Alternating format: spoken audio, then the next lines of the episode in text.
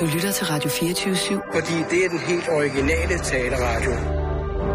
Velkommen til Bæltestedet med Simon Jul og Jan Elhøj.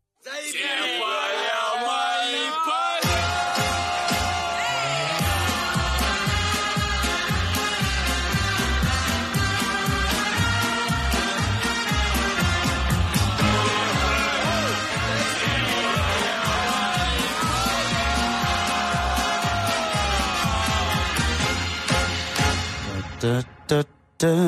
Ej, der fik jeg så meget lyst til at tage på bierstube, lige da jeg hørte det der. Er det rigtigt? Jeg fik lyst Ja. til at spise bordic, altså russisk rødbedesuppe. Det? Eller tage til, øh, måske til, øh, til... Jamen, jeg fik lyst til at besøge en gammel øh, forladt russisk stationsby. Ja, Men sådan er vi jo heldigvis så forskellige. måske få et stykke med sild, som jo bare er en sildemad. Nå, det er en anden historie. Det er det. Eller et stykke glærb. Det er det. Det fik jeg ud af... Nej, det betyder brød på russisk. Nå, okay. Ja, jeg havde russisk i gymnasiet, men det er meget, meget, meget lidt... øh, Hvorfor? der- Skulle du være spion? Smidt spionum, smidt spionum. Nej, nej, det var fordi, man skulle vælge mellem fransk, spansk eller russisk, tror jeg, det var. What? Øh, I dag, der er det altså øh, russisk, skulle jeg til at sige, undskyld. I dag er det fransk eller tysk. Den står øh, mellem. Øhm, på gym? Nej. I folkeren? In the Folkes. Okay, men jeg ved ikke, det, var, det her det var i gymmeren, ikke? Og det var, øh, altså, det, jeg, jeg havde Men sådan du en- gik vel også i gymnasiet? Nej, gjorde du det, før øh, muren den faldt? Nej, det gjorde jeg ikke. Nej, det gjorde du ikke. ja, der gik jeg i, øh, i folkeren, Ja, da muren okay. faldt. Men i, i Og jeg gymmeren, tænkte, der, det kunne godt være derfor. Nå, har jo nej, nej, snakket om jeg- det tidligere, det der med for eksempel, at i Polen, der lærte man både øh, tysk og russisk, Ja. fordi man vidste aldrig, hvad side fjenden kom fra. Nå, det så var det det. jo meget godt at være bare lidt inde i deres være på sprog. bag, ligesom altså, kunne, øh, Det var det, kunne afbløde faldet. Nej, jeg havde russisk, fordi at det var, øh, jeg synes, at det var meget, meget interessant. Dengang så skulle man jo, der var man teenage-klog, så man skulle, så jeg Ja. mente jo, at det var interessant at læse om, om det revolutionære øh, kommunister, Kommunist. og så skulle jeg jo også øh, rejse over. Jeg, jeg har taget mange mærkelige ture til Rusland, øh, og desværre ikke så meget til, til storbyen for at opleve det, det russiske opsvings forfærdelige fadæser. Nok mere sådan for at rejse rundt på mange mærkelige forladte steder øh, i Rusland. Men mm-hmm. spændende var det. Nok om det, øh, og hvorfor kom vi egentlig lige dertil? Ja, det er jo sådan noget, der sker i det her program, Simon. Lige præcis. Lad os starte ud med noget, der hedder kloge gardiner. Kloge gardiner. Kloge gardiner. Hvad, hvis jeg nu siger kloge gardiner, hvad kunne du så forestille dig, det handler om? Jamen, så er det For vel det er nogle... Øh, der er kommet nogle nye high-tech læderpatienter, som øh, selv justerer... Øh, Okselpatienter. jeg, jeg ved det ikke. Kloge gardiner. Jamen, det er vel noget high-tech? Jeg var også, øh, jeg var på Herrens Mark, da jeg læste om øh, Men findes det ikke? Intelligent Curtains. Da jeg læste om det første gang, der tænkte jeg, hvad, hvad, hvad pokker foregår der? Er jeg, øh, har jeg helt uretshensigtsmæssigt Det er været et must have i et moderne hjem med øh, robotstøvsuger og... Øh, jeg skal komme efter dig. Der skal man også... og sådan noget? Ja. Nej, jeg vil jo sige, at det, det er til alle dogne folk med vampyrtendenser. Det er gardinet, der trækker sig selv for ved for meget sollys. Så lige så snart solen den er for påtrængende, Men det, det findes vel i forvejen? Altså for eksempel her på Ja, ja, Radio det fin- 24 har vi markiser, som øh, ruller ud, når solen den står lige på. ja, Ikke? og det, det, er jo, det er jo fuldstændig rigtigt. Ja. Men det her, det er simpelthen øh, et nyt, intelligent gardin, som er styret af en microcontroller, som har følesensorer i selve gardinet. Det er øh, intelligente tekstiler, Jan. Man Okay. troede, at hvis man har set Batman, så Det er det nye man... nano. Ja, et, det, kan, det kan faktisk godt være. Man troede, da man så Batmans kappe blive stiv af elektricitet første gang nede i Morgan Freemans kælder, at det bare var gak, spas og gøjl. Men nej, nej, nu er de intelligente gardiner her sandelig også. Og det er øh, en nylig forsvaret Ph.D. ved Kunstakademiet i København, som har givet os det her nye, fantastiske materiale. Eller det er jo ikke nyt, men konstellationen i det her er, er nyt. Det er det kvinden med det meget, meget, meget smukke navn, som hedder Aurélie Mosé, som er fransk, og hun er en kvinde med missioner, øh, med visioner, og det viser jo, øh, hun jo unægteligt ved de her tekstiler. Hun har som sagt netop forsvaret sin Ph.D. Øh, Gossamer Timescapes Designing Self-Accurated Textiles for the Home. Okay. Og så tænker man, hvad, hvad, hvad er det for noget, og hvorfor skal det på Kunstakademiet, når det er sådan nogle ting at sige? Jamen det er øh, simpelthen Kunstakademiets arkitektskole i øh, god gammel København, hvor hun har, gjort det her. Uh-huh. Og det her projekt er bestået med, øh, af en række eksperimenter, hvor hun i samarbejde med andre forskere og udviklere af ny teknologi, har tænkt moderne intelligente teknologier ind i anvendelsen og designet af tekstil. Og det her stykke tekst det er taget fra videnskab.dk, som lige har for at gøre det kort og præcist, for at fortælle, hvad det er, hun har gang i, når man siger intelligente gardiner. Fordi det er jo, det kan jo sætte ting i gang i, i selv de bedste sind, hvor man tænker, ej, hvad er det dog for noget, der foregår det her? Men som sagt, så er hendes øh, gardin indrettet således, at det tilslutter den her sensor, der når sollyset brager, sørger for, at gardinerne trækker selv for. Og gardinerne er så udstyret med solceller, Jan. Således, at de bliver ladet op, øh, eller den sensor, den bliver ladet op, og så kan generere noget strøm til, at gardinen skal trække sig selv fra igen, når solen ikke er så meget til stede, at den behøver Okay. at, skærme gardinerne. Så det er jo egentlig ret smart, men i virkeligheden, så tænker jeg, vil man ikke helst bare have masser af sollys ind? Med mindre man selvfølgelig var Nosferatu eller Dragul, eller på anden Jo, måde en... Det, en, det, en, men den kan også blive for skarp, vel, ikke? om det, altså, det er rigtigt, men som, som det du selv... en smagsag, men man skal jo have, man skal have noget sol, Simon, for at fungere. Ja, det, og det, det er jo det der med de der vitaminer, man skal have, ikke også? Jo. Aurélie, som hun hedder, hun arbejder med bæredygtighed i byen, og hun mener, at naturen skal tilbage ind i byen. Jeg kan, så, ikke- blive jeg kan så, ja, jeg er fuldstændig enig med hende. Jeg kan bare så ikke lige se, hvordan det skal gøre, at ved at lukke solen ude, at man så ligesom skal have naturen med ind i byen. Hun har også designet noget andet. Hun har øh, designet nogle stofblomster, som kan hænge op, som man kan hænge op i loftet. Og øh, de kan så at sige springe ud i takt med, hvordan vinden blæser i bogstaveligste forstand. Med en lille sensor udenfor, og så kan man så se de her blomster springe ud. Og, altså, Man har blomsterne i loftet indenfor. ja, Okay, det er sgu... og indtil, og jeg, og, øh, jeg umiddelbart så lyder det langhåret, og jeg, Ja, kan, da, jeg. kan heller ikke lige med det første se, hvordan det skal, det skal bringe os tættere på naturens rytme. Hun taler meget om naturens rytme. Jo, det er vel, man kan se vinden indenfor. Jeg, ved- Blæsten kan man ikke få at se. jeg synes, det er interessant, men det er også, Ja, ja, øh, det er ja. også mærkeligt. Og Hvis så- det er og- det, der er argumentet, så... Øh, altså, Blæsten kan man ikke få at se, med mindre Nå. man har taget en masse i. Hvad hedder det? Og det, jeg tænker så, hvad, hvad, hvad det er. Hvad er det, det skal gøre godt for? Hvorfor skal vi ligesom det her? Og det, der så springer mig i øjnene senere hen, det er jo, når man så læser artiklen omkring det her. det er kunst. Selvfølgelig er det kunst, men det er også, fordi hun arbejder med det, der hedder Sick Building Syndrome. Ved du, hvad det er? Sick building. Jeg vidste ikke, hvad det var, før jeg læste om det. Sygebygningssyndrom. Øh, det ja, det er det jo. Frit oversat. og det, men det handler simpelthen om, at øhm, der er nogle mennesker, i dag der, kan, der findes der jo sygdomme altså for alt. Ikke? Man kan ikke Jo, bare være du kan få en almindelig. diagnose stort set lige meget hvad. Ligegyldigt hvad, ikke? Jo. Og hvis Øh, den ikke lige kan præciseres, så kan man jo lige lave en ny, ikke? Det mangler der bare. Men det her, det går simpelthen ud på, at man øh, ikke kan holde ud at være, altså at man bliver syg af at være på sin arbejdsplads, og man, man kan ikke holde ud at være derhjemme. At man i, i bygningen finder nogle ting, og det kunne være rent fysisk, nogle kemiske stoffer, der gjorde, at man ikke simpelthen kunne... Der er jo folk, der simpelthen er overfølsomme over for deres arbejdsplads, Jan.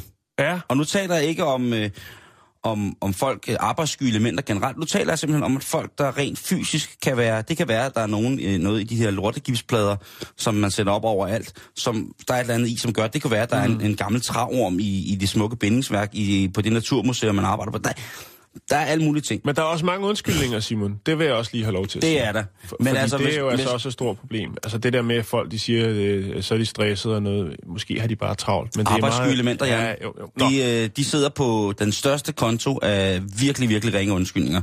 Men når man har sick building syndrome, så kan nogle af symptomerne for eksempel være hovedpine, svimmelhed, åndedrætsbesvær, irriteret øh, næse og en hals og hudirritation. Men er det ikke bare... Ja, det er jo, Jo, jo dårligt men- indeklima. Ja, lige præcis. Ja. Og det, er det dig, der har opfundet de der tænkende blomster? Nej, det er det ikke. Øh, det opstår nemlig på grund af dårlig luft og forkert temperaturregulering, mm. mangel på naturligt lys og andre ele- elementer, der har, med, der har med at være meget indenfor. Det er jo ret, ret problematisk, det der med, at øh, for eksempel, jeg kunne jo forestille mig, at, at sådan nogle øh, størrelser som for eksempel børn ikke øh, nødvendigvis ville kunne sige fra, eller konstatere, eller mærke efter, om de for eksempel havde nogle af de her symptomer. Sick building. Sick building syndrome. Man kan jo altid på- påkalde sig den, fordi den er... Dårligt indeklima. Den er simpelthen, den er, øh, den er officiel. Og hende her, Aurélie Mosé, hun håber jo, at hendes PhD vil være med til at skabe en bevidsthed hos arkitekterne, om at mm. det er muligt at tænke nye, også økologiske dimensioner ind, uden at gå på kompromis med hverken funktionalitet eller det æstetiske udtryk. Jeg tænker bare på, Jeg tænker bare, hvad, hvad gør... Øh, og nu er det ikke, fordi vi taler ned, jeg ved godt også, det er kunstakademiet og så videre. Så ja, videre. lige præcis. Øh, men altså, øh, blomster, kunstige blomster, der hænger i loftet og synkroniseret med vinden udenfor, og gardiner, der øh, selv tænker, nu er der for lyst herinde, kan jeg ikke rigtig se har noget med, med forbedring af indeklima øh, i kontorlandskaber og så videre at gøre. Altså undskyld Jeg mig, jeg, sidder- jeg skulle ikke helt få det til. Jeg sidder med fuldstændig samme fornemmelse, Jan. Mm. Hun snakker om naturens rytme. Mm. Og naturens rytme må vel være, at når solen skinner, så springer blomsterne ud. Når varmen kommer, så spiger tingene. Når det bliver kulde, går tingene tilbage. Mm. Når sommertiden kommer, så stiller vi uret frem. Altså, jeg, jeg, jeg, rytme er jeg med på, men lige præcis, hvad det her gør, øh, det har jeg dog ikke sat mig Nej. nok ind i, i forhold til det her øh, sick building syndrome. Men jeg synes, det er en god idé at sætte fokus på det, fordi der er virkelig meget, øh, især hvis man tager sådan noget som kontor, hvor at det bare er kedeligt, tørt, tør luft, altså dårlig indeklima, og så får man fat, ja undskyld mig, i et eller andet beplantningsfirma, som kommer med øh, en palme på fire hjul og kører den ind, og så kommer der en øh, til i bunden. 3.000 øh, øh, for 3.000 kroner om måneden og, og vander den, øh, og så har man skabt et indeklima. Det er jo, altså, det er jo også bare at, at snyde sig selv. Der skal noget helt andet til. Det er jeg ret overbevist om, og jeg tror også godt, muligheden er der øh, for at gøre det. Øh, jeg ser en helt ny niche lige der, og det er hverken med, med læderpatienter, øh, soljusterende eller øh, vindblomster i loftet eller noget, men, men helt klart, det er, det er interessant at sætte fokus på det. Jeg ved bare ikke lige, om det der det er den rette måde at Jeg det tænker, jeg tænker, men jeg det tænker lyder sammen. Men spændende. hun har Det- taget, hun har taget, øh, hun har taget et, et, et spadestik i den retning. Der er jo så mange af de her ting, altså intelligente vægge med lys i, og alt med LED, og det kører ja, bare ud af. LED om ikke. Men om ikke andet, så ved jeg, at der bor et par familier i Transylvanien, som pis gerne vil i kontakt med hende her. For de har masser af vinduer, og de hader virkelig solen.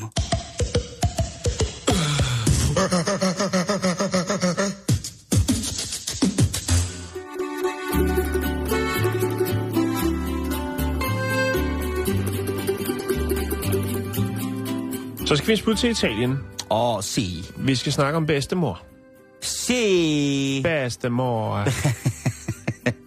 bedstemor, hun... Øh, ja, men øh, i den Jeg her... går på Google Translate. Kan jeg godt lige nå det? Ja, det kan du sagtens. Vi har ikke noget fornavn, men hun hedder altså fru Rosetta. Mm. Det er Rosetta. Hun er bedstemor, og øh, hun tænker, ja, hun har besøg af sønnen, hendes to børnebørn og en af deres venner. Og så tænker hun selvfølgelig, vi skal hygge. Vi skal hygge lidt ekstra. Ja, Ved du, hvad bedstemor hedder på italiensk, i for, ifølge Google Translate? nej. La nonna. La nonna. La nonna. Ja, det var... Se. Ja, nå, La Nonna tænker, vi skal hygge lidt. Sønnen er her, børnebørnene er her, de har taget en ven med, og øh, der skal lige lukkes lidt ekstra op for godt posen. Sådan er mormor vel ikke? Altså et eller andet sted. Så, så, så, så bedstemor, hun finder skulle lige noget kakao frem og tænker, nu skal vi have en dejlig varm kop kakao. Mm. Det er hygge. Med flodeskum. Med flot, der skum og... Nej, oh. det melder historien ikke noget Men det er i hvert fald dejlig varm kakao. Var det Så hun øh, kigger ind i køkkenskabet, og helt inde bagved, der står der en dejlig, stor, flot pakke kakaopulver. Yes. Og øh, så går den her 77-årige Rosetta Bestemore La nonna. La Nonna i gang med at fyre op for noget varm kakao. Nå. Ja, det er hyggeligt, Simon. Ja, det er det. Men det synes jeg jo, det er. Der er bare lige det, at de alle sammen ryger en tur på skadestuen. Også la mormor. Også mormor, øh, bedstemor, ja. Eller bedstemor. La bedstemor. La bedstemor. Fordi at, øh, ja... Bedstemor har jo haft et langt liv, og øh, der er jo blevet handlet i mange år, Simon. Og det er ikke altid måske, man lige tjekker udløbsdatoen på øh, de ting, som står bagerst i skabet. Men hun fandt jo kakaoen. ja, hun fandt kakaoen. Ja, udløbsdatoen var cirka der omkring, hvor øh, Berlinmuren faldt. Kakaopakken er blevet produceret en gang i 80'erne, og den har åbenbart været for gammel. Fordi ja, de røg alle sammen på skadestuen. For, er, er, er, er der nogen rapporter om, hvorvidt de er i bedring, om de overlevede, eller har det haft der, er fatale ikke, der er ikke konsekvenser? nogen dødsfald. Der er ikke andet det er end jeg øh, en, en, en tung, øh, en tung øh, maveirritation, lad mig sige det sådan. Ja. Men det skal man altså huske, Simon. Og så tænkte jeg... Jeg troede ellers, kakao var sådan noget, der kunne holde sig Ja, det tror jeg også. Og, der, der er, og, og så tænker jeg, hvad har vi af kakao? Jeg t- andre kakaoprodukter må- måske kunne være i tvivl. Der var en af pigerne i går, der øh, åbnede en påskehare fra sidste år, som hun havde gemt på sit værelse til bedre tider, eller dårligere tider. Vi taler, hjemme, vi taler hjemme hos dig i privaten. Ja, eller hjemme hos min, øh, min kæreste. Ja, der blev åbnet en påskehare fra sidste år. Ja, den havde hun gemt inde, inde bagved. Det er da standhaftigt, at øh, ungerne kan gemme chokolade så lang tid. Oh, men det, den kan vi tage en af. Den tager vi en anden dag, okay. Det, Godt. Hvad sker der så? Jamen, så er den hvid, halvdelen af den er hvid. Altså, chokoladen er sådan blevet hvid. Ja, og det skulle ja. så være et, et tegn på, øh, efter hvad vi ligesom kunne øh, vurdere, at så skal man ikke spise det. Nej, Nej. nej. Øhm, så tænker jeg, hvad er der ellers? Når man så søger på øh, expired food, så er det ost og kød, der dukker op. Men op i top 4 over det, når man søger på engelsk, fordi det er jo det, vi gør, når man skal have fat. Yes. Ja. Så er der altså også en, der er inde på det, der hedder Yahoo Answers, hvor man kan gå ind og spille, stille spørgsmål om alt, og så kan andre brugere svare. Der er der så en, der skriver, er det sikkert nok at spise en Snickers efter udløbsdatoen? Der er altså en, der har fundet en Snickers et eller andet sted derhjemme. Det kan være under sengen, det kan være bag kommoden, det kan være i bunden af skoletasken. Og så ved den her person øhm, ikke helt, om det er okay at spise den. Og det synes jeg alligevel er tankevækkende, at man har været så meget i tvivl om ens eget helbred, så man har været nødt til at gå ind på Yahoo, øh, Yahoo Answer for at spørge andre, om man nu... Altså sid, sid, ja, undskyld mig ordet, eller udtrykket, med den i hånden, og så tænker jeg, jeg bliver lige nødt til at spørge. Jeg skriver til ikke nogen, jeg kender, men nogle, øh, nogle online-venner og høre, om det er okay. Og tænker jeg, det er altså det, den ligger på top 4, Simon, når du søger på, på Ja. ja. udløbsdato for, for mad. Altså, Øhm, og der er så folk, der svarer lidt, lidt øh, forskelligt. Der er en, der siger, den skal du absolut ikke spise. Sp- øh, send den til mig i stedet for. og så er der det her med, at øh, udløbsdatoen jo lige så meget er for, ligesom at producenten ligesom frelægger sig ansvar, altså for, ligesom siger, jamen hertil og ikke længere, så kan vi ikke tage ansvar for. altså, Men du har jo haft gang i nogle øh, cocktailbær, eller hvor, hvor meget det var. ja, altså jeg spiser jo tit for gammel mad. Ja. Hvis, jeg skal være, hvis jeg skal være helt ærlig. Mad, som der ifølge udløbsdatoen på produktet skulle være forgået, eller på anden måde til anden side mm. være, være i fordærv, det spiser jeg tit, og, og det har ikke nogen problemer. Jeg har, øh, jeg har jo rigtig mange gode venner, som skralder. Det vil altså sige, de, øh, de tager ud og på ganske, øh, ja, sådan et togtagtig vis, øh, erhverver sig øh, udsmidte varer fra Jo, jo, for jo. eksempel supermarkedet. En ting, som... Øh, jeg, jeg ved ikke helt, om det er jo, det er jo, for- det er jo faktisk ulovligt, tror jeg. Øh, men, men derhjemme, der har jeg jo tit altså, ting stående, hvor at, øh, udløbsdatoen... Og, så er jeg jo dum nok øh, til at stikke min tykke finger ned i det og smage på det, og hvis det fungerer stadigvæk, så bruger jeg det altså. Og det har jeg, det har jeg ingen problemer. Jeg har tit spist øh, skrællet mad, som var mere end sådan... Øh, Men det, der var i butikken. Ja, Nå, men altså folk, der har skrællet ting, som var måske mere end en, en, en, en tre uger gamle, øh, for gamle i forhold til udløbsdatoen, og som har virket fint. Jeg og jeg sige, har godt som sådan ikke er vel egentlig bare at, at starte med at bruge næsen, kan man sige. Det kan du så nok ikke måske lige gøre med en Snickers, men med andre madvarer kan man jo lige stikke næsen ned i, og så selv vurdere, Ja. ja. om det er noget, man mener, at man kan indtage, Jo, jo, jo. uden at få... Øh, Jo, men det er helt, det er helt rigtigt, men jeg er også, øh, jeg, jeg er ikke noget godt eksempel, hvad det angår, fordi jeg jo altså godt øh, sagtens kan synes, at tingene skal vare lidt længere, end, øh, end hvad der ellers er anført end som værende sundhedsmæssigt øh, Jo, jo, jo, jo. forsvarligt at, at indtage. Men altså sådan noget smør og olivenolie og sådan nogle ting og sager. Jeg, jeg, jeg er jo så dum nok til at smage på det, og hvis det smager dårligt, og jeg har da også i, i tidens løb haft utrolig mange, det skal jeg ikke blande dig ind i her, ja, det husker jeg slemme, tydeligt, det sker en gang imellem. slemme øh, smagsoplevelser, men altså Ja, mave, øh, mave under. Men hovedparten af... og det er som som vi kalder det. så går man i mavesko. Men altså, øh, jeg, øh, jeg er måske en forkert at spørge om det, men jeg synes, det er, det er, det er en god pointe, som du, øh, Ja, ikke? som du fisker frem der. Jo. Det må jeg så indrømme. Ja, men det var det, Simon. Yes, lad os gå videre. i programmet.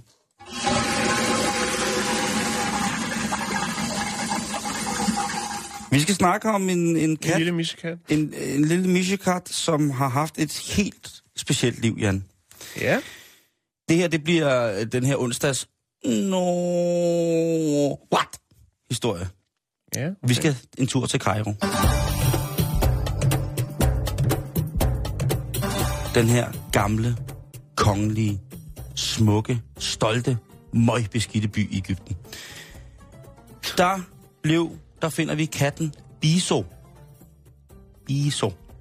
Så. Og den blev forleden sluppet ud af den væg, den har levet i i de sidste fem år. Sluppet ud. Af den væg, den har levet i i fem år. Okay. Prøv lige at høre, hvor sindssyg den sætning er. Mishikat bor inde i væg i fem år. Ind i væggen. Så det var en gipsvæg, eller... Det, det, var, øh, det var en væg i, på en øh, togstation. Ja. i Cairo, hvor at, da den blev bygget om i 2010, så har den lille Mishikrate Killing snedet sig ind i det her hulrum. Det skal lige siges, der er ret meget plads imellem de her vægelementer. Mm. De fylder jo ikke isolering i, kan man sige. Så det har ligesom bare været sådan nogle skalvæg, den har løbet rundt ind imellem. Men den har trods alt været lukket ind i det, og de har ikke kunne finde ud af, om den helt konkret har levet derinde i, øh, i, i fem år, men alle undersøgelser tyder på, at den altså har boldret sig derinde. Og hvordan lever den så? Var den generet, eller? Den, var, øh, den blev simpelthen bare ikke lukket ud igen, da de begyndte at lukke væggen på stationen. Det ja, det er jo forfærdeligt. Men du hørte det simpelthen, du, du, du, har, du, du hørte rigtigt, at katten har boet inde i væggen. Men en mand, som i pressen, i den egyptiske presse, bliver kaldt for onkel Abde, han øh, fandt ud af, at katten var derinde en dag, da han så en lille halestik ud af væggen fra en lille bitte, bitte, bitte sprække. Mm-hmm. Og i fem år, der har onkel Abde sørget for mad og drik til det her lille dyr. Men på grund af Kairos byggeteknisk udvalg, så har han fået nej til at slå hul på væggen for at få katten ud. Er det ikke ret vildt? Oh. Han har flere gange søgt om, at de ikke vil komme ned og fjerne den her... De han vil redde Michikarten. Red, altså, fjerne de her to klinker i den gule væg, for at Michikart kunne komme ud. Men den kom ikke, øh, den tilladelse. Michikart blev inde i væg. Men så kom det jo også... Øh, selvfølgelig har Ægypten jo også øh, et kattens værn. Den pandangen til kattens værn og dyrenes beskyttelse. Ja, de er i hvert fald gået ind i det, og det viser sig nu, eller det viser sig så nu, at de, øh, de nødvendige tilladelser er, øh, hvad hedder det, ankom. Der var et stort pres. Og i sidste uge, der blev den lille Mishikat Biso altså sluppet ud. Og der troede onkel Abte selvfølgelig, at nej, nu skal vi forenes efter fem år, hvor du har boet inde i en væg, lille Mishikat. Ja. Øhm, og det var med stor mediebevågenhed, at det her hul blev slået i, i væggen, så Biso kunne, kunne komme ud. Nå, og det viser sig så, da missen kommer ud, den er faktisk øh, sund og velnæret. Den er selvfølgelig usundhed, men det er ikke sådan, så den er... Øh, den kommer jo i hænderne på dyrlæger, som ligesom skal anslå, om de skal lade det her dyr leve videre, eller om den er i en så sørgelig forfatning på grund af de mange år i væggen, at den bliver nødt til at blive, blive taget af dage sendt til de mm. evige kattehimler. Men katten har det faktisk godt, og da dyrlægerne sætter den ned for ligesom at tænke, nu går den nok hen imod øh, onkel Abde, som sidder her med ja. en dejlig, øh, frisk fine eller et eller andet, som, som katten skal der stikker katten ud imellem alle presfolkene. Den stikker bare af. Den løber bare væk. Og ved du hvad, ingen har set den siden. Jeg kan egentlig godt forstå det, ikke? Det altså. kan æder rød med os. Lige pludselig at være fem år i en væg, stykke, ikke? Jo, jo. Og så, og, så, og så fem år i en væg, ikke? Jo. Nej, det er altså, det, det er for meget. Så men, der er ikke nogen, der har set den siden, den lille Misha Katbiso? Nej, men det er jo bare en, øh, en, en solstrålehistorie på sådan en onsdag her. Jo, jo, jo. jo. Ellers er det også bare endnu tegn på, at øh, katte evigt gyldige er... Ja, deres egen. Fuldstændig deres mm. egen, og nogle utaknemmelige små puderkvæster. Det er en skandale. Jeg kommer og betaler skat i dyre domme for, at en søn skal gå i skole og lære noget. Hvad får jeg så for alle de penge? Det ved jeg ikke. Nej, du kan ikke noget som helst. Jeg synes overhovedet ikke, det er spændende. Så skal vi øh, til noget internet nu. Noget internet nu? Ja, vi skal snakke om... Kommer der øh, snart nyt internet? Kan jeg få mere internet, der Det går... tror jeg godt. Men så skal der... jeg også betale for det, Simon. Nej, vi skal snakke om øh, det vil jeg ikke. den handelsside, som hedder Amazon.com. Den siger sikkert også øh, .de og .dk og så videre, så videre, men... Øh, ja, hvorfor dukker der Scarlett Johansson nipples op lige pludselig? Det er vel, fordi du har søgt på det noget? Nej, nej, nej, nej, nej, nej. Men nu, når det er dukket op... Simon, Hvad siger fokus. du? Undskyld. Uh, Amazon.com, en handelsside, uh, hvor man kan erhverve sig rigtig mange ting. Jeg mener, at det i første omgang var bøger, men nu har de ligesom spredt, spredt viften ud. Produkterne Produkthylden er, ja, lige præcis. Sortimentet. Sortimentet. Og nu har de altså også lavet det, der hedder Amazon Home Services, hvor man kan, øh, ja, der kan man få alt godt. Det er jo en, næsten sådan en form for, for hvad skal man sige, trælast. Øh, ja, du, kan få, jamen, du kan få alt. Du kan få alt derinde, Simon. Du, du kan få øh, VVS-udstyr, du kan få øh, bilbatterier, du kan få... Altså, vi, tal, øh, vi taler vi om... til at sætte din fladskærm op med. Du kan få alt. Vi taler Amazon.com, altså... Ja, Amazon.com, men så er det Amazon slet, slet Home Service. Nej, men det er også i, i sidste uge, Simon, at det, de har lanceret det her. Og så tænker jeg, det er der jo egentlig ikke så jeg meget... Jeg lytter, men går lige ind på Amazon. Det er der ikke så meget nyt i, tænker man. Der findes jo alligevel en del af de her sider, hvor øh, man kan få de her tilbud. Men så er der jo altid det. Det er ligesom på en blå avis. Når jeg skal finde noget af det andet, som vi skal have med i programmet, så går jeg altid ind under andet. Hold da op. Og der er også noget her, der hedder Other Services. Og hvis man kigger på Other Services, ikke? Ja, der, er- er, der er blandt andet Sing and Performance, Interiør, Design Projects og sådan noget. Og, og der, der kan man ikke klikke på noget, fordi de services er ikke i gang endnu. Der er også yogaklasser og sådan noget. Men, men den, der er aktiv nu, Simon, under Ja. andre services, det er Goat Grassing Services. Og der kan du altså simpelthen gå ind og hyre en ged. Er du træt af at slå græsset her, og nu begynder det jo virkelig at gro. Ja, ikke? ja, det er jo for, det er jo for. Ja, så kan man altså hyre en ged. Jeg ved ikke, om servicen øh, den kan lade sig gøre i, øh, i Danmark, men i hvert fald så kan man øh, præcisere, hvad for en slags vegetation det er, der skal holdes nede. Jeg ved ikke, om de har sådan en hel stab af forskellige slags øh, geder. Øh, jeg kan lige prøve at trykke Danmark, bare for at se, om servicen også findes i Danmark.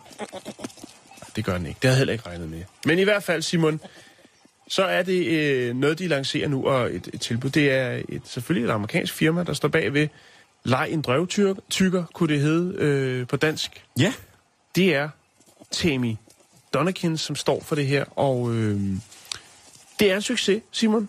Selvom man kan sige, at det først nu, at det bliver lanceret på amazonhomeservices.com, så har man faktisk allerede, øh, da Tammy startede det her, har man faktisk øh, altså fået gang i det sådan, i, blandt andet i Seattle i 2006, hvor at, øh, hvor at Man begyndte at slippe... Øh... man begyndte øh, på for eksempel de, øh, langs motorvejsnettet, er der jo en del grønne arealer, som er lidt svære at komme til. Nogle af dem, de øh, indeholder også øh, lidt forskellige øh, jordbundsmaterialer. Der er sten, der er alt muligt forskelligt, hvilket gør, at det også kan være svært ligesom at holde det nede, øh, hvis der skal komme den her vogn med nogle, øh, nogle, øh, nogle anlægsgardner i og gå og, og rode med det. Og fandt ud af, at det var både langt billigere, og så får man jo altså også en, øh, en god trimmet motorvejsstrækning øh, strækning med hvad kan man sige, et, et bunddække af Kalahakugler. Og det har man altså allerede gjort i Seattle i, i 2006, hvor at, ligesom at sige, man har lavet en, en ny gardnerstab bestående af geder, som så går og, og græsser på de her steder og holder vegetationen nede. Det er skidesmart. Det er ret smart, og øh, man kan sige, der ryger jo selvfølgelig nogle arbejdspladser, men øh, stadigvæk. Ja. Det, det, det kan man jo gøre ved alt. Men ja, det er sgu meget, det er meget fint. Og nu er der altså den her service, som øh, stort set dækker det meste af USA, hvor du så også øh, kan få en G til, hvis du nu har et stykke jord, hvor du ikke helt gider at gå og trimme det. Det kan også være, at man har en sommer, et sommerhus. Øh, det er jo noget af det, som, som folk, der har sommerhus, de bruger øh, den første dag på, jo, når de ankommer. Det er jo, så skal der trimmes hæk, og så skal der klippes græs, og så videre, så videre. Hvor man have en G i stedet for. Ja. Findes det i Danmark, Simon? Øh, nej, det gør der ikke. Der findes noget, der hedder gedekompaniet.dk, og Ja. øh, det er nogen, der sælger geder, kan man sige. Så okay. det er jo ikke noget med at lege. Nej. Men jeg synes da til hver en tid, at folk, der har geder, skal tage det her forslag op, som du har. Jo, jo. Altså hvis... Øh, Hvor er ikke så mange klippeskråninger og sådan noget, hvor det kan være lidt... lidt Nej, men det kan være, at man for eksempel har et stort brumbærkrat, som skal væk, og der kan geder altså øh, sådan noget med torne og sådan nogle ting og sager.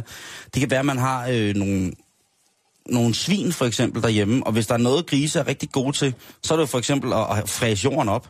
Mm-hmm. Så hvis man for eksempel har en, noget, noget, noget køkkenhave, der skal laves om, eller en græsplæne, som skal laves til køkkenhave, så er det bare noget med at ringe til nogen, der har nogle grise, og så bede dem om, at, eller spørge, om de måske ikke har mulighed for at sætte dem ud her. De kommer over og leger. Jo, og fordi dyrene har jo også godt af at komme ud og, og lege en lille smule og se noget andet. De vil jo lige så gerne ud og rejse, som vi vil ud og rejse nogle gange. Ikke? Og hvis de kommer over til nogle ting, som der er dejlige mumsi, mumsi, mumsi, mumsi at spise og gå rod i, jamen så er det det.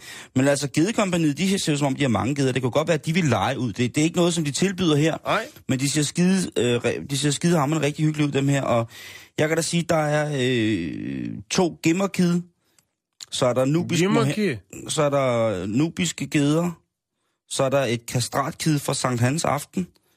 Jamen, der er, der er ma- masser af muligheder, og det er jo altså øh, simpelthen bare noget med at, at, at ringe til folk lige og spørge, hallo. Og nu kan vi jo godt lide at bruge det i øh, sociale medier, Simon. Jeg tænker, Ja. det vil være lidt øh, kedeligt at øh, lægge et billede op af nogle, øh, nogle geder, der går langs øh, motorvejsnettet i Seattle. Til gengæld så har jeg så et billede fra, øh, fra en øh, zoologisk have i Kina, hvor at der er en ged, som har, nok har det, det, det funkigste hår, øh, altså man overhovedet kan have, Ah, hverken, altså som menneske eller ged. Det- Prøv lige at se en, en frisyr, den har. det der, det er... Øh, Det tager alle former for koifyr, vi ellers har kendt til. Altså Marie Antoinette har ingenting på den der kinesiske ged. Overhovedet ikke. Og den hedder øh, Kamaboko. Jeg lægger nogle billeder op af Kamaboko i stedet for. For der skal der lidt på de sociale medier i dag. Skal der ikke Ja, det? jo, jo, jo. Vi Vi skal videre i programmet, Simon. Som man siger, vi gider ikke. Nej, Og- Ah, okay. Hold kæft, det er lækkert, ikke? Jeg kan ikke, jeg kan ikke forklare det, ikke? Det er bare død lækkert, ikke? Nu skal vi snakke lidt om øh, det der med at have, hvad er der egentlig under sengen? For det er jo klassisk, det er jo, det er jo, kla- Øh. jamen, det er jo, det er jo klassisk traume, Jan. Hvad er der egentlig under sengen? Øh, vi snakkede tidligere om det der med, hvornår er man så voksen? Øh, hvornår føler man sig voksen og så videre. Jeg kan og godt hvornår- lide den måde, du åbner på. Nu skal vi snakke om, hvad der egentlig er under sengen. Ja.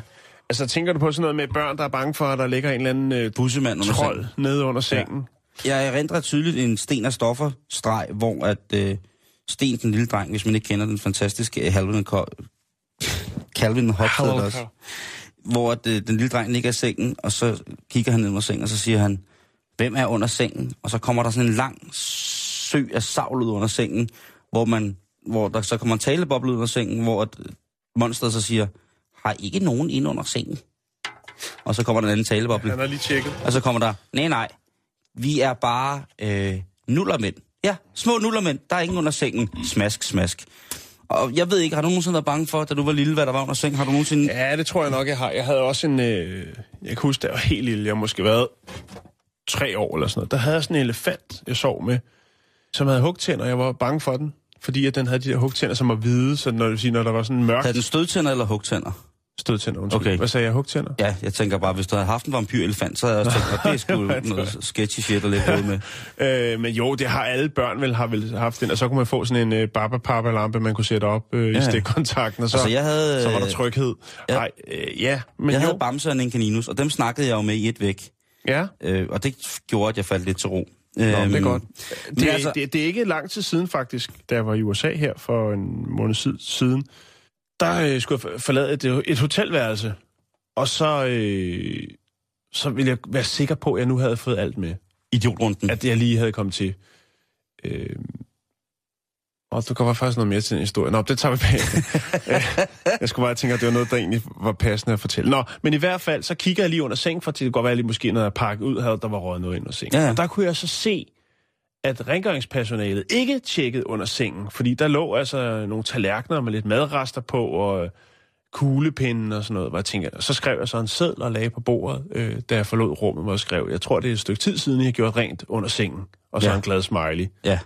Øh, dogenskab, vil jeg kalde det. Ja, det vil jeg også sige. Men Men, sådan er det jo tit på mange hoteller, Jan. Også i Danmark, hvis man kigger under sengen. at Den, hvis man lige løfter madrassen, den, don't, lad være. Så øh, var der booket, fordi der var noget konference i en anden by, jeg var i, på samme tur, og øh, der tjekkede jeg også under sengen.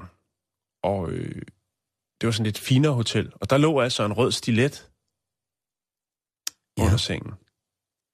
Det, Jeg, jeg lå det, den ikke. Jeg gad ikke at stille den frem. det er fine ting, du har fundet under sengen. Det er jo selvfølgelig lidt klamt med tallerkener og sådan ting. Altså, ja. Men der er, folk har fundet, og hvis folk tror, at der ligger mærkelige ting under sengen, så Det gør der. måske har de ret. Fordi, nu har jeg lige... jeg ved godt, det var lidt kedeligt. Nej, det men, synes jeg men, ikke. men du har, fordi du har sikkert et eller andet helt, øh, helt, helt crazy med en, der har fundet øh, 4 kilo rav eller øh, 12 kilo ambra. Det drejer sig om øh, Napoleons tissemand er blevet fundet under en seng. Nej, det er Jo, det er den sådan set. Men det er jo øh, den fra Øh, det der DNA-program. Ja, og, men den, den blev jo faktisk fundet under, øh, den havde været, altså, var opbevaret under sengen. I 1821, da ham her Bonaparte, han dør, så tager øh, Dr. Francesco Antomarchi og laver en, øh, en, en, en biopsi, eller hvad hedder det, en, en, han sprætter ham op ligesom og kigger på, hvad der er sket, og han tager ligesom hans, hans lever øh, og hans mave, og ligesom opbevarer det i, i hvad hedder det, i, i alkohol, så man ligesom kan, kan se det, eller og derudover så øh, vælger øh, ham her, doktoren også, at fjerne hans penis, som han så giver til en præst på Korsika. Og den her penis, den bliver ikke lagt i, i alkohol. Øh, den er ligesom bare, den bliver naturligt mumificeret, om man så må sige. Og i 1916, så ryger den her mumificerede penage, den ryger altså på auktion, hvor en, øh, en engelsk samler, han vælger at investere i den. I 1924, ja, i 1924, så er der så en, en amerikansk samler. Jeg ved ikke om, hvilke typer mennesker, der samler på mumificerede peniser, men jeg synes, det er creepy.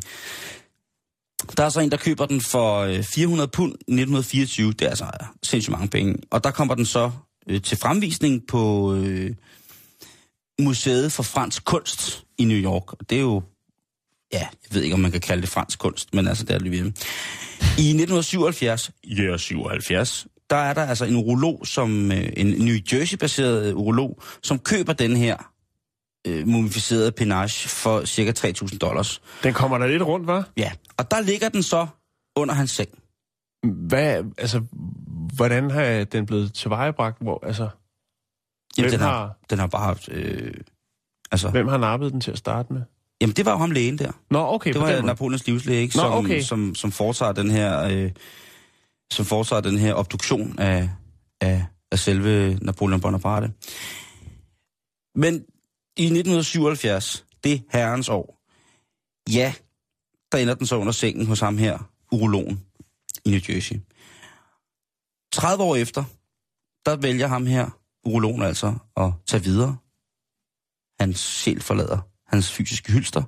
Mhm. Og hans datter arver så Napoleons mumificerede dolk. Det var da pænt. Det, det var det. det. Og, Så øhm, han har lavet et testament, der står, alt, hvad der ligger under sengen, skal min datter arve. Lige præcis. Og hun får den altså solgt for 100.000 dollars. Så hun øh, klemmer lige over en øh, halv mille ind på, på husholdningsbudgettet, efter at have solgt sin fars gamle Napoleons tissemand. Det må man sige, det er da meget sejt at have under sengen et eller andet sted. Øh, at have sådan en, en, en lille en. I øh, oktober, 19, eller i 2013, Jan, der er der en, øh, en, en udlejer, som hedder Mara Guangdi, som er i gang med at rydde op efter en af hans øh, lejere har, øh, er flyttet fra sin lejlighed i Donggang i, øh, ja, lad os bare sige, det er Guangdong-provinsen i Kina. Og da han går her, ham her udlejeren, og rydder op efter sin lejer, mm. det er jo noget, man gør, så finder han altså så under sengen det, der svarer til 6,3 millioner øh, kinesiske yen. Okay. Det svarer til lige omkring 892.000 dollars. Altså knap en million dollars ligger der under sengen, ikke? Forholdsvis meget. Yes. Ham, der var udflyttet ud, han havde boet der og været lejet værelset i, i, i flere år, og han forsvandt simpelthen bare, øh, og han stoppede med at betale husleje. Så ingen ved rigtigt, hvad der er sket. Jeg synes, det lugter lidt, ikke? Jo, det gør det. Jeg synes, det lugter. Men i hvert fald, så øh, er alle pengene, ham her udlejeren, han er ikke sådan en, der bare bliver, går grisk. Han informerede politiet, og alle pengene, hver og en af de her penge, eller de her kinesiske mønter, de er blevet lagt i en bankboks hos politiet, som er gået i gang med at undersøge, hvad der er sket, og de har simpelthen ikke fundet ud af, hvad der er sket nu. De kan ikke finde udlejeren. Hvis det var hans. Lige præcis, Jan. Det kan også have været den tidligere.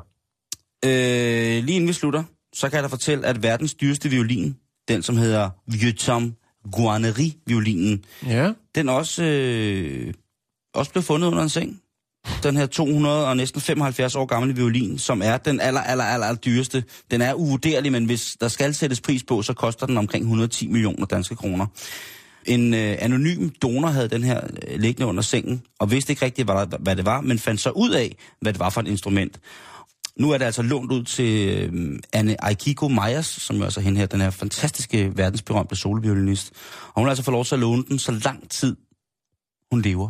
Men instrumentet det er tilbage fra 1741, og det har altså været i hænderne på nogle af de aller, aller, aller, aller, aller, aller, aller, aller dygtigste folk rent violinmæssigt. Så man skal lige huske at kigge, øh, kigge under sengen. Også når man er på hotel. Mm. Okay.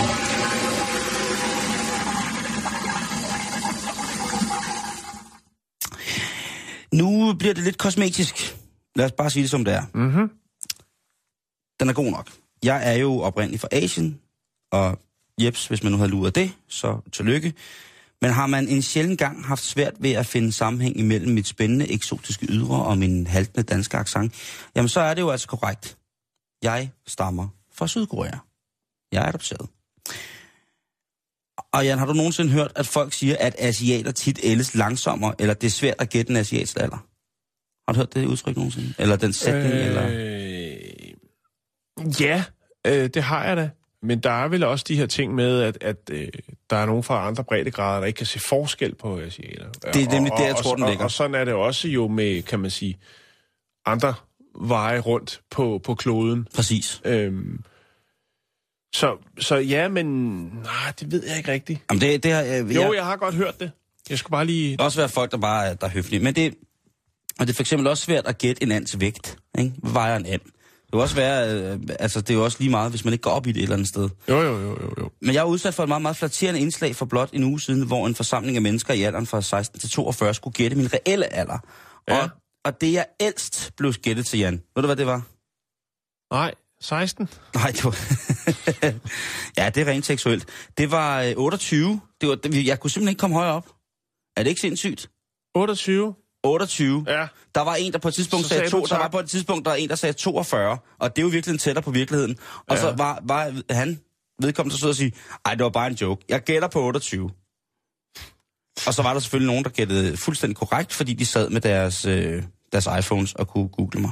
Ah. Øh, men alligevel, øh, jeg, kan jo, jeg synes jo bestemt ikke, at jeg ser 28 år. Jeg synes jo, jeg ser fuldstændig perfekt 38 år i agtig ud. Jo. Og, Ja, eller men- også er du bare en 28-årig, der holder sig virkelig dårligt. Det tror jeg nærmere ikke, jeg er. Nej. Men hvad vil det egentlig sige at være sin alder moden et eller andet sted? For, for os to et eller andet sted, der er vi måske nogle lidt grælde eksempler eller et eller andet, fordi at både du og jeg, øh, vi laver jo stadig nogle af de ting, som, som vi startede med, da, da man var teenager, på, på en eller anden måde. Ikke? Der er ført nogle ting igennem. Og jeg synes stadig, det er vildt fedt, øh, for eksempel at lege DJ og spille musik, som måske mest henvender sig til aldersgruppen 18-30 på en klub, hvor det hele det brager, og folk vælter rundt med konfettikanoner, der er musik, den er så høj, så man næsten ikke kan snakke sammen, og så bare feste. Det synes jeg for eksempel stadigvæk er fedt. At sømmer det sig for en mand på 38 og synes, at det er, at det er mm, total opturen, eller at det er en meget, meget, meget givende situation mm. at sætte sig selv i og, og gøre det. Det, det, det. det ved jeg ikke. Der er jo nogen, der siger, ah, skal man så ikke også stoppe med det der? Hvordan kan du holde det ud? Og hvordan... Er det, bliver det ikke for Nej, meget? Jo, det bliver alt for meget. Jeg bliver træt. Jeg bliver træt af det, Simon. Men Du bliver træt. Ja, Jamen, jeg synes, jeg er det er også lidt dejligt. ældre end dig.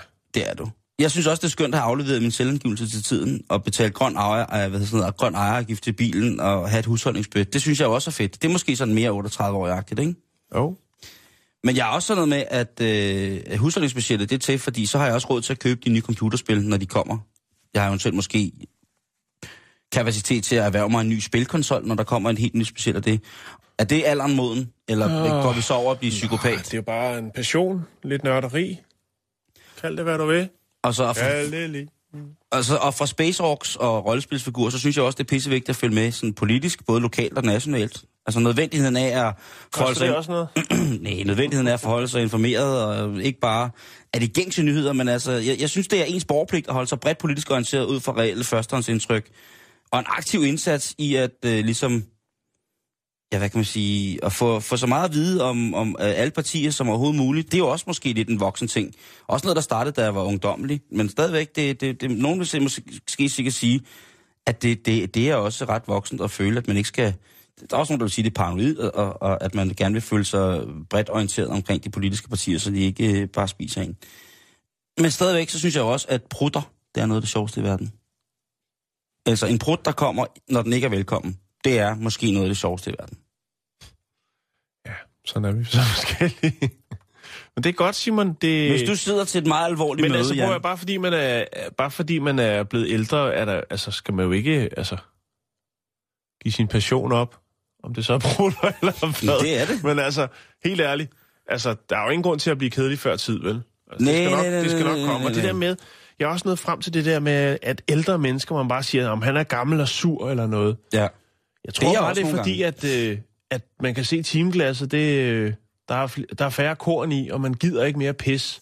Man vil godt bruge sin tid på noget, man godt kan lide at foretage sig. ja. Hvor man siger, når du er 20 år, så kan du godt sætte til en eller anden fest og drikke dig stiv, selvom du overhovedet ikke synes, at du kan relatere til, til de mennesker, eller øh, til musikken, eller Ja, ja, hvad det nu skulle være. Fordi du ved, jamen, igen i morgen, der er der fest. Eller, altså, være mere åben for ting. Det er selvfølgelig også det, der er med til at danne en som menneske øh, fremover. Ja, nu bliver det dybt. Nej, men jeg synes, det er i orden. Men, men, men Det er altså, noget, jeg tænker tænke over bare, et andet sted. altså, jo ældre man bliver, jo, jo skarpere prioriterer man også sin tid. Og det, Det synes jo- jeg også, det du gør. Du, men du har sat mig også i gang i mange ting. Det vil jeg sige til dig. Men prøv at høre, bortset fra det, Jan, så er der en kinesisk undersøgelse nu, som, øh, altså hvis resultater netop er blevet publiceret i, på den hjemmeside, som hedder nature.com. Og den påstår, at ansigtstræk er mere pålidelige aldersbiomarkører end blodprofiler og kan bedre afspejle den generelle sundhedstilstand end kronologisk alder kan. Altså vi mm. taler om, at det umiddelbare fjes er bedre til at, at, at sladre om alder, end alt muligt andre ting. Ja. Bliver du ikke, du bliver, altså nu er det ikke for at smire dig, fordi du sidder lige heroppe, men bliver du ikke også tit gættet øh, under den alder, hvis folk, altså, jeg, jeg ved godt, det er et meget teenageagtigt spørgsmål at spørge om, hvor gammel er du, men det er jo trods alt alligevel noget, som, øh, Ja, jo, det ved jeg. Jo, ja. Nej, jo, det gør man nok. Man skyder man ikke altid lidt under. Det er så man på den sikre side oh, Lad det det gør man. mig, der er mistroisk. jeg, ved, jeg ved det ikke, Simon. Du er bare god af dig. Det her kinesiske studie, det bygger på 3D-printet ansigter af i alt 300 personer i alderen fra 17 til 77 år. Og de- Asiater? Ja, lige præcis. Godt. Og det er nemlig det, der er, der er fint. Men det er derfor, jeg har taget hele den her lange intro. Øh, men de her, de her prints bliver så brugt til at finde frem til gennemsnitsudseendet for det menneskelige ansigt i forskellige aldersgrupper. Mm. Og herudfra, for det her, så har forskerne så bestemt, at, øh, at den ydre alder for mange af de her, altså det, det er umiddelbart, mm, vi ser ude på, den ydre alder for de her mange ansigter, og dem, som har afvidet med 6 år fra personens øh, reelle, altså deres virkelige alder, enten, du ved, 6 år ældre eller 6 år yngre, det har gjort, at man simpelthen øh, selvfølgelig har kunne betragte, hvor, hvor, hvordan folk var disponeret for enten at være langsomt ældende, eller at, at være hurtigt øh, ældende. Mm. Altså, er, ser du, kan du blive meget, meget gammel og stadig se ligne den unge, spændstige tyr, eller øh, er du 21 og ser ud som om, at øh, hospicevognen holder og venter på dig ude foran? Altså, øh, på, på den her måde, så har, har de jo så tænkt, øh, det er meget, meget, meget, meget, meget mere sigende. Mm. Det er også, måske også lidt sådan kinesisk-asiatisk filosofi, det der med, at øh, look at me into the eyes, look at me into my eyes, and I shall tell you how old you are. Øh, sjov accent.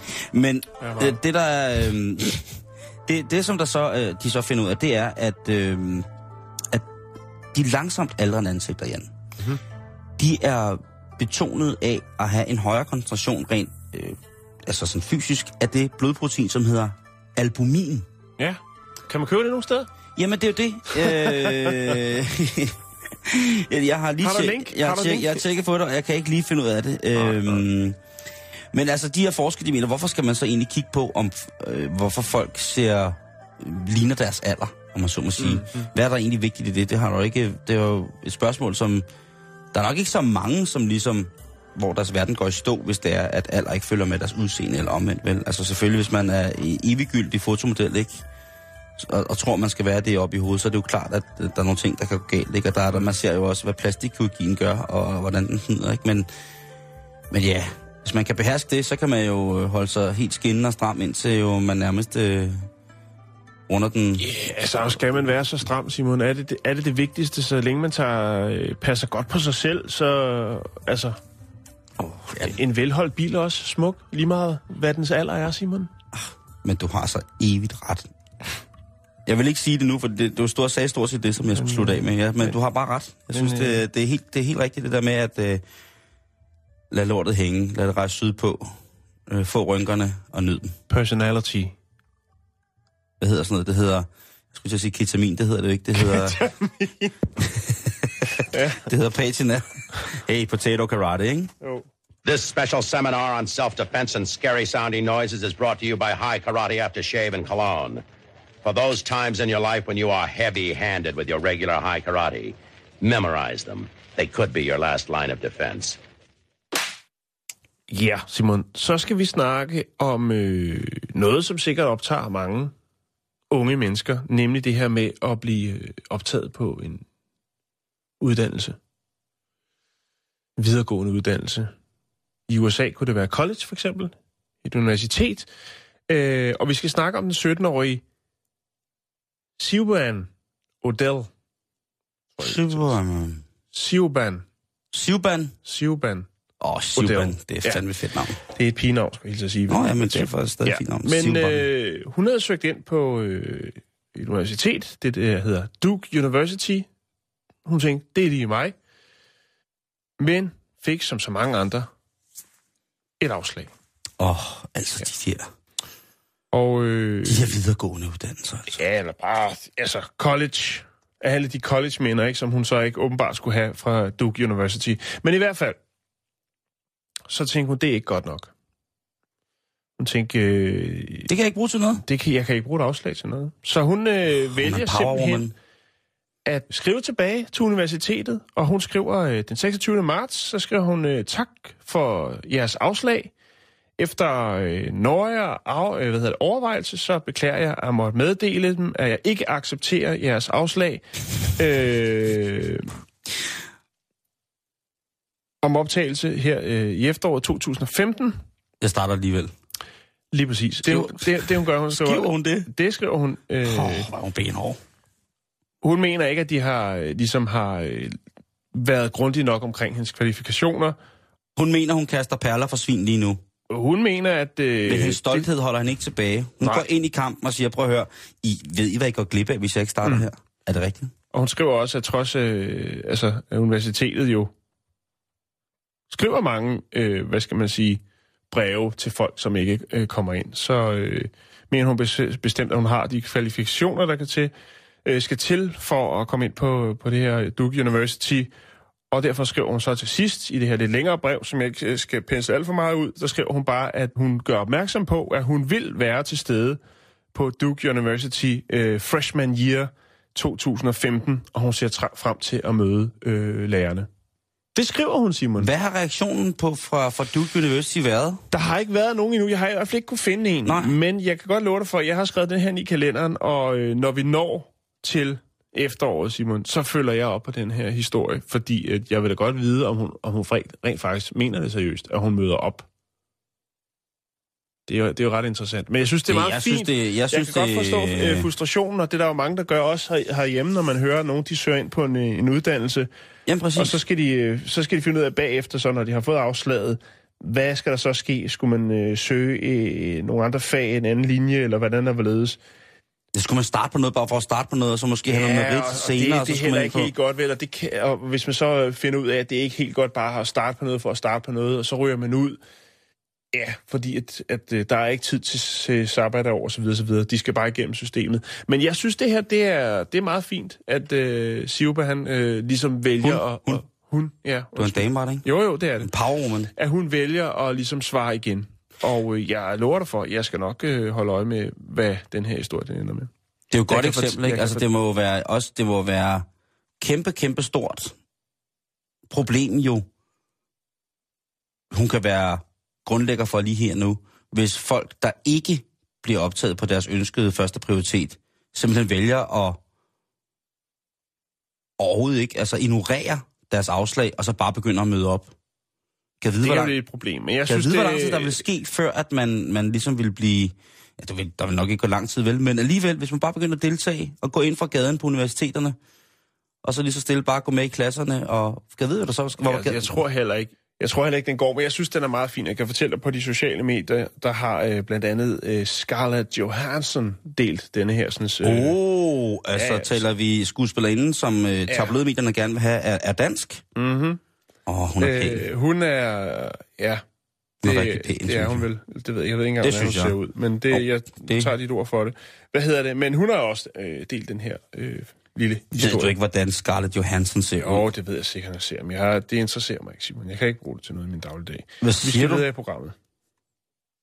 Prøv lige, at- prøv lige at se hende. Jamen, jeg, gider, jeg er da fuldstændig ligeglad, hvordan hun ser Prøv lige at se. Ja, det er jeg ikke. Du kan godt lige se. Ja, hun ligner alle de andre.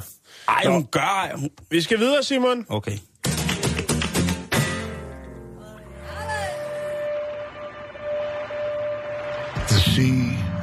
Is under the sky.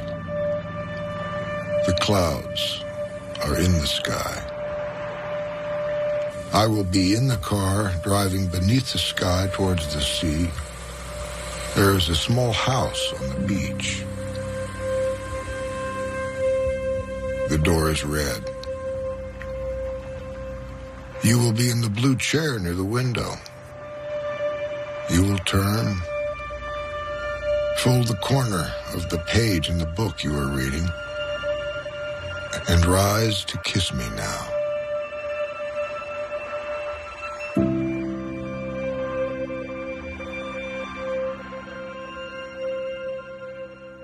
Vi er på facebook.com, skrådstreg bæltested, eller vi er på Twitter, snabel af bæltestedet. Tak for i dag. Du lytter til Radio 24 /7. Om lidt er der nyheder.